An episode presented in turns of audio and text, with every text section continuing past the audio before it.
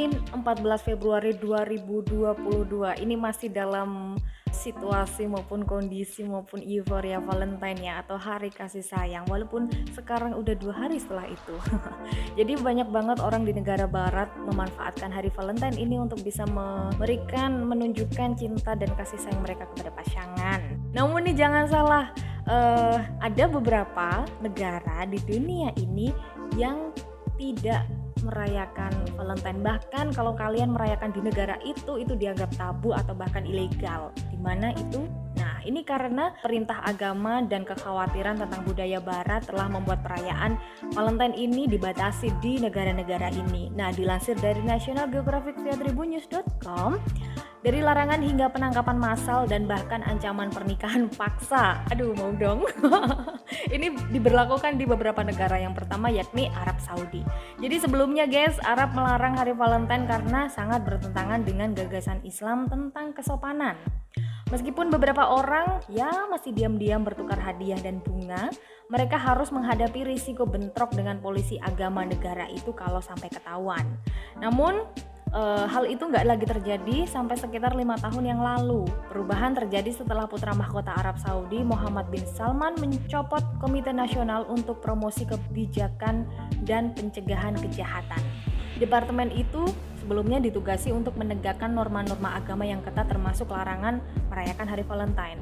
Dan orang-orang yang berani merayakan Valentine sering ditangkap waktu itu dan begitu juga pemilik toko yang menjual barang-barang di hari Valentine yang berbau Valentine pokoknya dilarang banget. Nah, sejak saat itu menurut Al Arabia English ini orang Arab Saudi secara terbuka menyambut Hari Valentine setelah Muhammad bin Salman mencopot komite nasional yang melarang atau menegakkan norma-norma agama yang ketat itu tadi. Itu untuk Arab. Yang kedua ada dari Pakistan.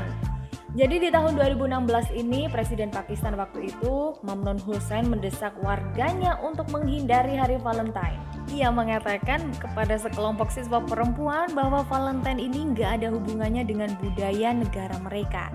Sebuah dekret dikeluarkan untuk menghapus semua jejak hari Valentine dari ruang publik serta melarang barang dagangan, iklan atau promosi yang berbau Valentine di media sosial dan media-media pokoknya.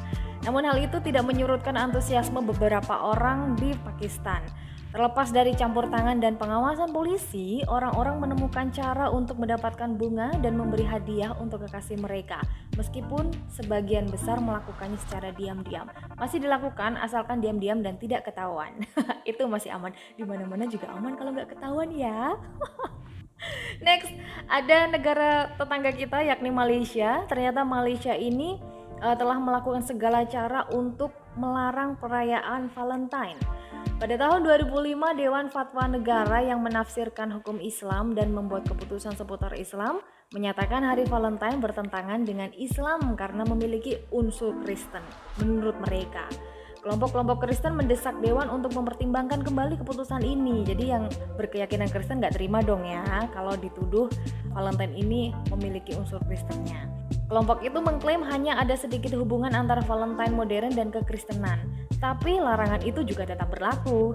Otoritas agama kemudian semakin tegas dan mereka memulai penangkapan massal pasangan yang dicurigai merayakan hari Valentine.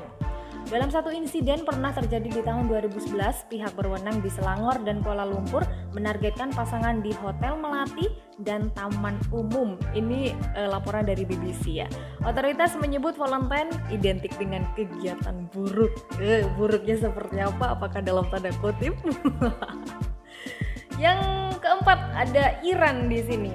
Otoritas agama di Iran telah meminta bantuan masyarakat untuk mengamankan mereka yang merayakan hari Valentine yang dianggap bertentangan dengan hukum agama yang ketat.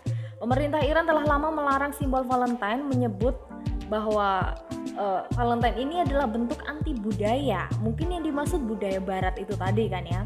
Pemerintah juga mengutuk Valentine sebagai tanda amoralitas dan dekadensi barat. Namun kini hari Valentine menjadi sangat populer sehingga beberapa kelompok garis keras Islam sekarang mendorong untuk merayakan hari libur Iran kuno yakni namanya ini Sepandar Masgan ini sebagai ganti dari uh, perayaan Valentine. Nah, Perayaan ini, perayaan kuno Iran ini jatuh pada 23 Februari dan kerap disebut sebagai Hari Cinta Persia untuk menghormati Spandarmat, dewa Zoroaster yang memiliki istri yang penuh kasih sayang. Ternyata juga ada filosofi di baliknya daripada merayakan Hari Valentine, budaya Valentine yang bukan budaya Iran, e, mereka lebih mendorong untuk merayakan budaya mereka sendiri yakni Sepandar Masgan itu sendiri, tapi tetap ada filosofisnya. Next, negara terakhir yakni India. Ternyata di India, nasionalisme Hindu ekstrem telah memprotes adanya hari Valentine dan mengancam mereka yang merayakannya. Mereka bahkan menyerang pasangan muda dan memotong rambut atau menghitamkan wajah mereka, digunduli di tempat. Siapa berani?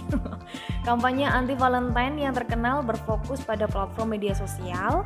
Sekitar 518 juta orang India diperkirakan aktif di tahun 2020. Dan di tahun 2015 sebelumnya, sebuah partai politik Hindu sayap kanan mengancam akan memaksa orang-orang yang menunjukkan cinta kepada publik di media sosial mereka dipaksa untuk menikah. Yang dipaksa untuk menikah saat itu juga adalah mereka juga yang uh, everyone lah ya ditemukan merayakan Valentine di depan umum. Jadi kalau ketahuan nih kamu merayakan Valentine atau cinta-cintaan pacaran di tempat umum pada saat hari Valentine kamu akan dinikahkan saat itu juga. Aduh mau dong. ini mungkin solusi buat kalian yang telat nikah ya. Tapi jangan ditiru karena ini berlaku di India. So bagaimana hari Valentine kalian kemarin? Pokoknya Valentine bukan budaya kita ya. Budaya kita adalah ditinggal pas lagi sayang-sayangnya dan merasa cemburu padahal dia bukan siapa-siapa. Aduh ngenes banget ya. Aku Delta Gonzales goodbye